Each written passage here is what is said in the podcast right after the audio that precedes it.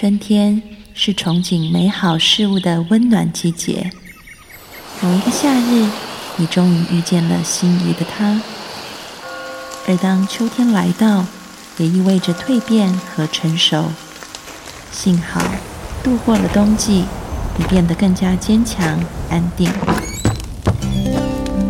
欢迎收听《心安理得》，我是安安老师。从今天开始，我会陪你走过春夏秋冬。2017，让我们做一个刚柔并济的女人。Hello， 各位听众朋友，大家好，欢迎收听《心安理得》，我是安安老师。现在的气候已经进入严寒的冬天了。最近我发现身旁有许多人都感冒了，而这个感冒呢，不只是身体感冒了，很多人的心也感冒了。冬季是抑郁症好发的季节，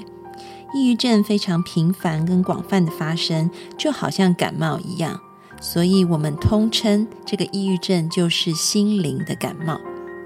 根据世界卫生组织的统计，从2005年到15年，一共有3亿人受到抑郁症的困扰。而抑郁症它最麻烦的是，它就像感冒一样，它复发的几率很高，就像我们人一到冬天就容易感冒。抑郁症的病患很容易因为环境的影响、外在的因素的改变，造成他们又落入抑郁的情绪，然后抑郁症又复发了。今天的节目我们就要来谈一谈，要怎么预防抑郁症的复发。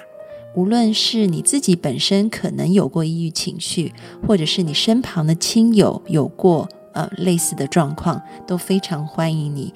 来听我们这一集的节目。甚至是你说，安安老师，我没有过抑郁的情况，安安老师要说，今天我们教的这一些诀窍呢，它是有病治病，没病强身。也就是说，当我们遇到负面情绪来袭的时候，我们要怎么样子处理它？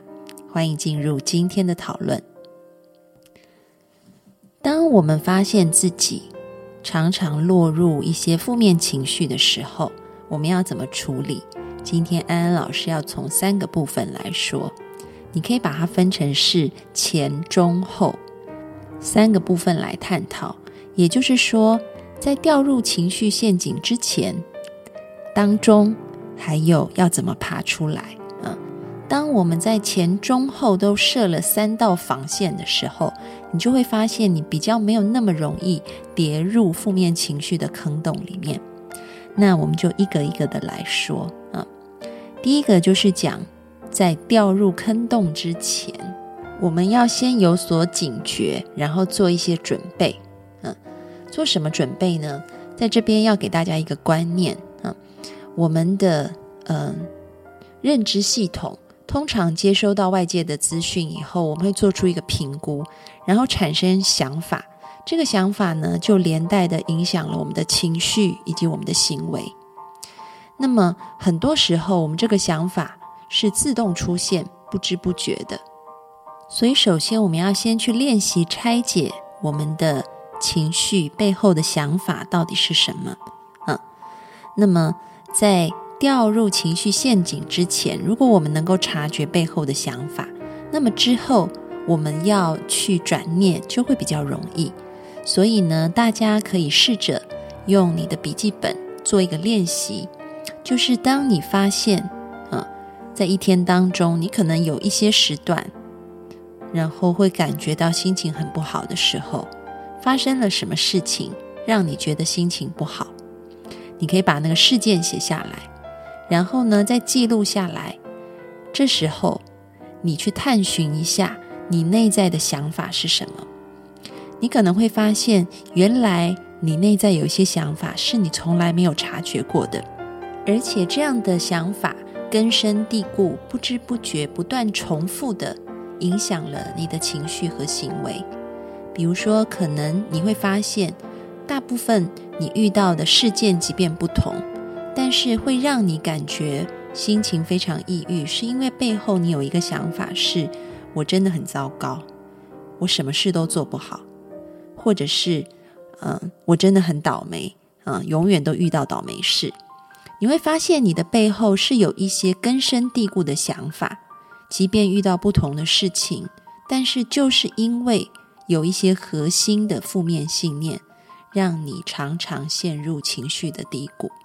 我们就试着在你每一次遇到一些事件，感觉心情不好的时候，就打开你的笔记本，想一想我背后有什么样子的一个核心信念被这个事件给引爆了，所以导致我心情不好。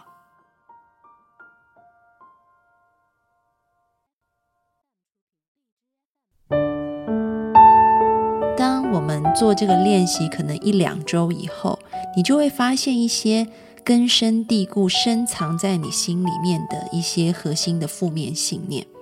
那这时候我们就可以针对这些负面信念来做一些处理。这个是我们提到的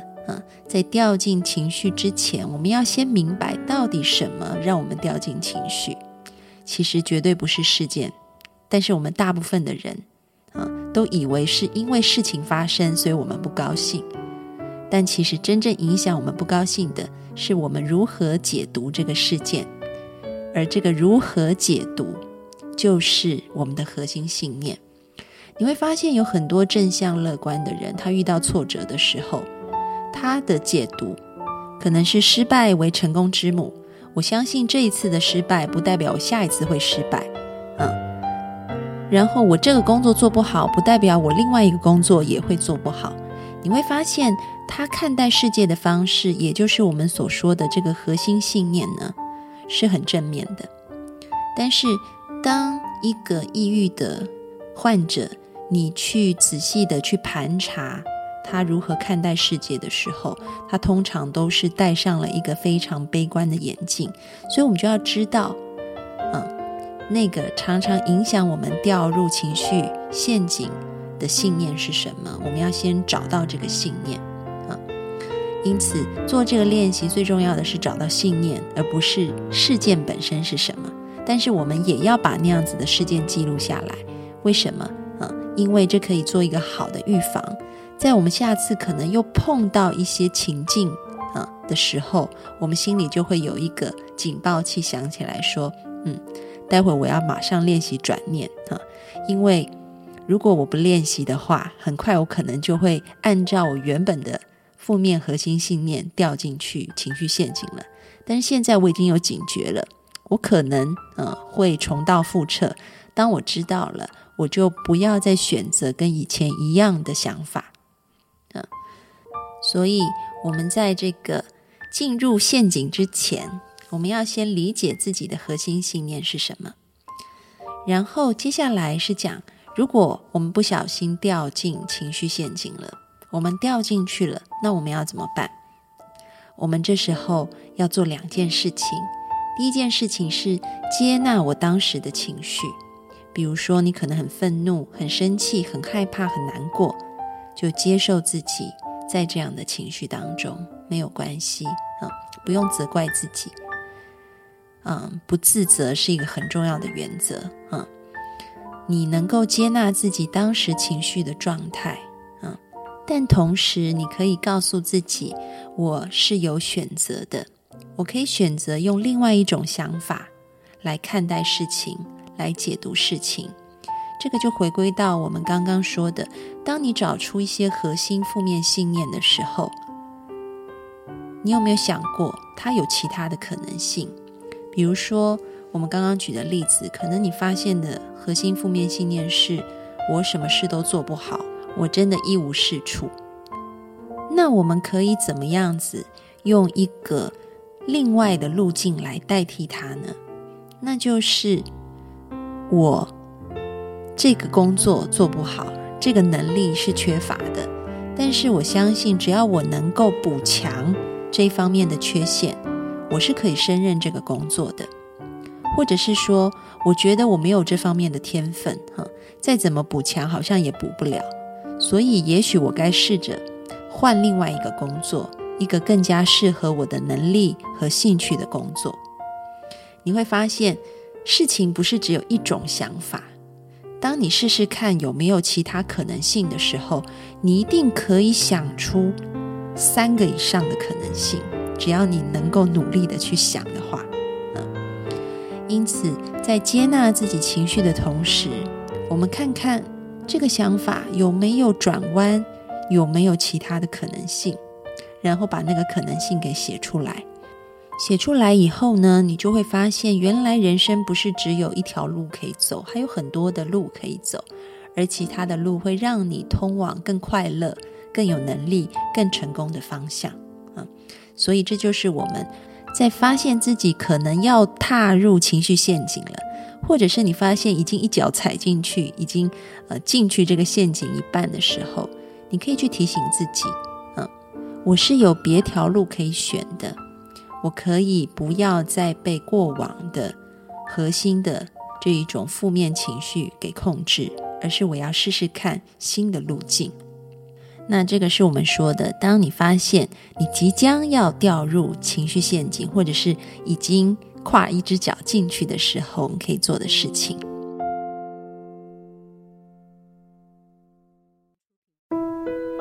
那么接下来我们就要讲到，如果这个不只是跨了一半，就是整个都已经进去了以后怎么办，要怎么样爬出来。那这时候呢，我们就要做一些能够增加自己能量的事情。大家可以想象一下，如果今天你掉到一个洞里面去，你要出来，你可能需要一些绳子，或者是需要一个梯子，可以帮助你爬出来。所以呢，我们平常就要预备好这个梯子跟绳子，以备不时之需。如果我们咕噜咕噜的滚到这个情绪陷阱的最底层的时候，我们要靠一些工具帮助我们爬出来。也就是说，你要想一想，什么事情是可以让你恢复能量的，可以增加你的正能量的。比如说，可能你会发现，当你掉进情绪低谷的时候，如果能够找到心理咨询师谈一谈，或者是好朋友诉诉苦，你会比较容易爬出来。又或者是你发现，当你掉进情绪低谷的时候，你去跑步，你去运动，出了一身汗以后，你会发现压力全消。那么安安老师在这里要提醒大家，很多人用的这个梯子或者是绳子上面都是有钉子的。什么意思？也就是说，你可能靠着这个绳子或梯子爬出洞口，但同时你还伤痕累累。比如说，可能我透过喝酒，我透过暴饮暴食，或者是我透过不停的打游戏，或者是我透过赌博，让我可以没那么抑郁的时候，那你就要注意了，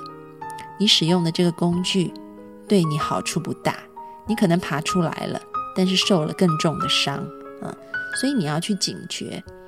用什么样子可以帮助你身心更加健康的一个方式，可以让你爬出来。我们仔细的去寻找，一定可以找到3件以上，那你就记得把这些列下来。那当你掉进情绪低谷的时候，就提醒自己，你甚至可以把它贴在你常见到的这个墙壁或者是电脑上面。当你陷进去的时候，你看到这些提醒，然后就赶快去做这样子的事情，帮助你快速的从这个情绪低谷里面可以脱离出来。因此呢，我们今天讲了前中后要做的事情。